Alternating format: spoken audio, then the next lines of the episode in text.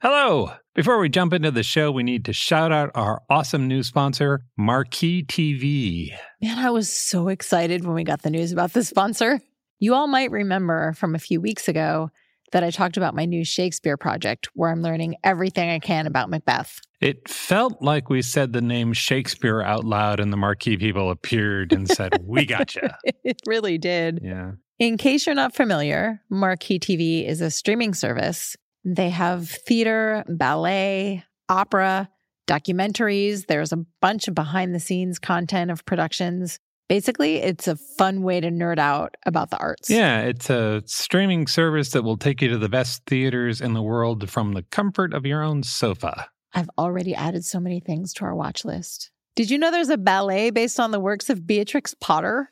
I did. They've got a little preview video of somebody dancing around in a somebody, rabbit costume. Peter Rabbit doing ballet. I also added a few hip hop dance shows just to balance out the dancing bunnies. Yeah, hip opera. That's what they call it. They do. It's so fun. Yeah. Mozart's Requiem Yep. from the London Philharmonic Orchestra and a bunch of Shakespeare plays, including Richard II, starring my pretend best friend, David Tennant. And Judi Dench talking about her long relationship with Shakespeare in a master class. Yeah, I love Judi Dench. Sure. But David Tennant. Yeah, that's quite a battle there. Okay, there's a special deal for our listeners. Marquee TV is offering three months of their service for 99 cents. You get three months of all of this good stuff for 99 cents Yeah. with the code SSOP. That cost seems absurdly low to me. Like, first, I expected it to be much higher given the quality of the content, but also 99 cents. You, you can't park next to a theater for 99 cents. Accurate. Also, if you watch Marquee TV, you get to see these shows maybe wearing your pajamas and hanging out with your cat Yeah. or your dog. Yeah. It's a good way to sort of indulge your own curiosity. You can see all the performances of Hamlet, or maybe the first 15 minutes of all of the performances of Hamlet, and you don't have to rope your friends and family into all of that. Or you could watch Richard II over and over and over and over. What's the best angle for David Tennant in Richard II? Trick question, all of them. anyway, you definitely need to explore the website because there is a ton of really fun, fascinating, engaging stuff on there. I went in specifically looking for Shakespeare and I found a ton of other things I wanted to watch. Yeah. You can keep up with what they're doing on social media at Marquee Arts TV. You can visit their website at marquee.tv. That's marquee.tv to get three months of their service for just 99 cents with the promo code SSOP. Bring the arts home with Marquee TV.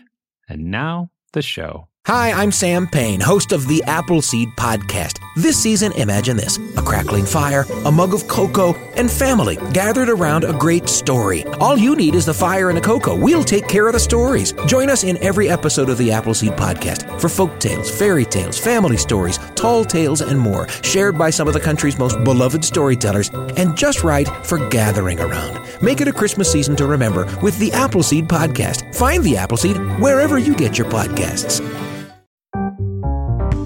Coming up, an adventure story that begins at an unusual theater.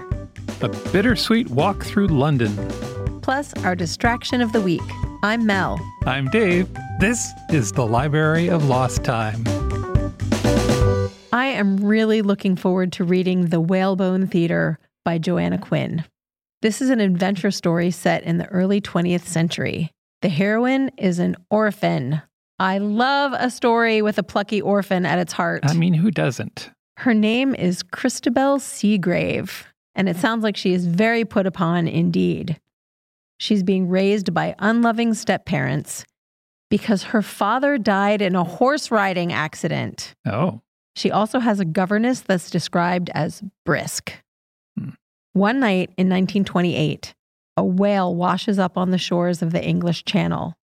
She and her siblings do the only reasonable thing. They build a theater from the whale's ribcage and put on plays. I hope some industrial cleaning products were used there. I can assume. Okay.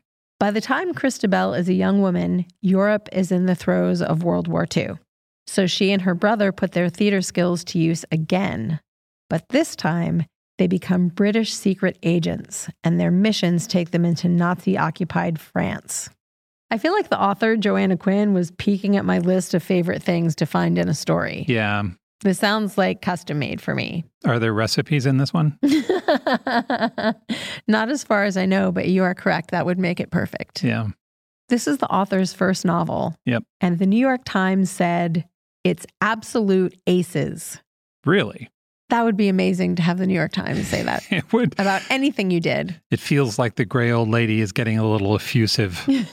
the Washington Post said that the author has a deft way of depicting lost worlds like a fading seaside aristocracy, a training school for British agents, and a Parisian theater in wartime. That's The Whalebone Theater by Joanna Quinn, and it's out now. My book is The Hero of This Book by Elizabeth McCracken. I love Elizabeth McCracken. She's lovely. This book is funny and charming and well written and engaging. I have a copy, and as I was writing this, I kept picking it up and reading large chunks of it just because I enjoyed the writer's voice.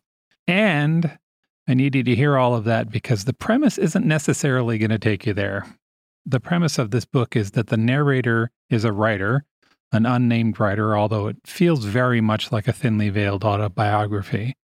That writer's mother has recently died, and the writer is taking a walk through London, which was one of her mother's favorite cities. And so it all comes out. It's a portrait of the writer and the mother and their complex relationship.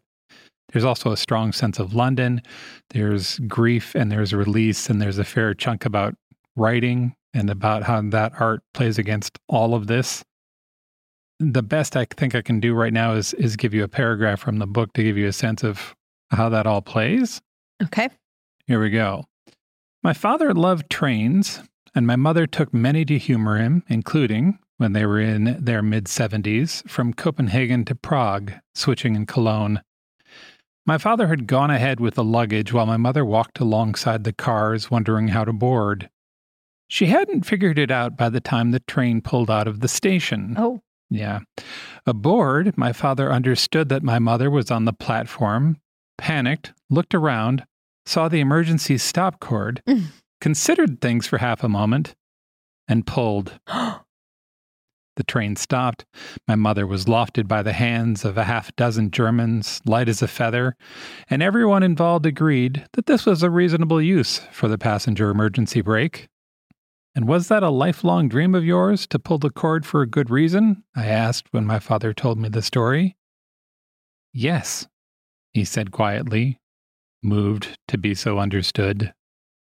oh man, she is so good at doing the kind of poignant, little bit melancholy mood.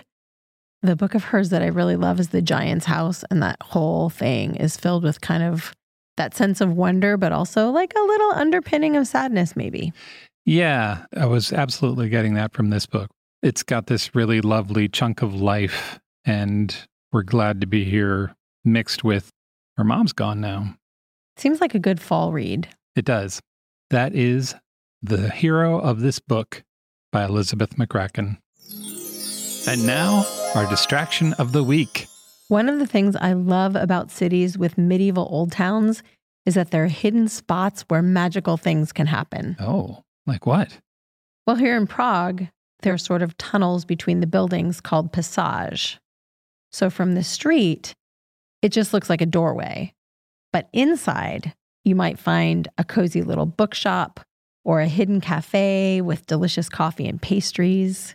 One of my favorite passages here in Prague has a coffee shop and a bookstore and a game shop. And I get into that passage and I never want to leave. That one also has a stained glass ceiling, which is Yeah. amazing. As you listen to this, David and I are visiting Madrid. And on our self guided walking tour of the city, we're going to a hidden window where we will buy cookies from nuns. Hidden nun cookies it's true. On a narrow side street lined with imposing brick buildings. There's a heavy wooden door that leads to an Augustinian convent, the Monasterio del Corpus Christi. It is home to cloistered nuns. That means that from the time they join the convent, they never go outside. Next to the door is a sign that says Venta de Dulce. That means roughly sweets sale. And there's a buzzer marked Monja. That means nuns. So you push that button and they buzz you in. Inside, there's a long hallway. At the end is a big lazy Susan in a window called a torno. And that's where the magic happens.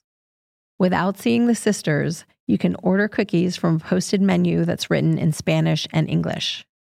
There are orange flavored cookies, shortbread dusted with confectioner's sugar, lemon biscuits, and more. One small potential pitfall you have to request your cookies in Spanish. So, Dave, I feel like you and I need to decide which one of us is going to memorize how to ask for cookies in Spanish. I think we both know who that's going to be. you. no. So, you ask for your cookies, and then the torno spins and the cookies appear, but you don't take them yet. You place your euros next to the cookies and you let the sister know by knocking on the torno. And then she turns it back, the money disappears, and the delicious homemade cookies are ready to be picked up. I'm not sure if that's more amazing from my perspective or from the nun's perspective. you know, she's presumably been there for decades taking money from people who she never Mhm. sees. I wonder if they have a peephole Oh, because we're not supposed to see them, but that doesn't prevent them from looking at us. yeah, maybe. This monastery was founded in Madrid in 1607. And selling cookies and rosaries and prayer books is a way for the nuns to make a living while staying cloistered from the outside world. This was a new idea for me. And then when I went digging, I found out they are not the only ones. There are more than 900 nunneries in Spain, and about a third of them make and sell sweets. Wow. According to the culinary legend, the nuns of the Convent San Clemente in Toledo invented marzipan, which is another one of my favorite things. That's, that's, quite an amazing sentence you've got there. in the 11th century, when there was no wheat for bread, the sisters mixed sugar and almonds to make marzipan instead. Not a bad trade. Oh, You can also find cloister cookies in Barcelona, Sevilla, Avila, and Granada. And every year in Salamanca, the city hosts the Feria de los Dulce de las Monja. That is a mouthful for someone who doesn't speak Spanish. yeah. It means the Fair of the Nuns' Sweets, and it showcases cookies baked at all of the area's convents. Oh, so it's a festival for nun cookies, but none of the nuns go. Exactly. Ah, We will surely put photos of our sweet convent adventures on Instagram, so follow us there if you want to see our cookies.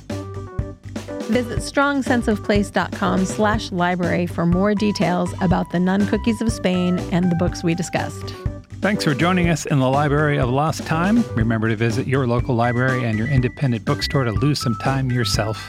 Stay curious. We'll talk to you soon.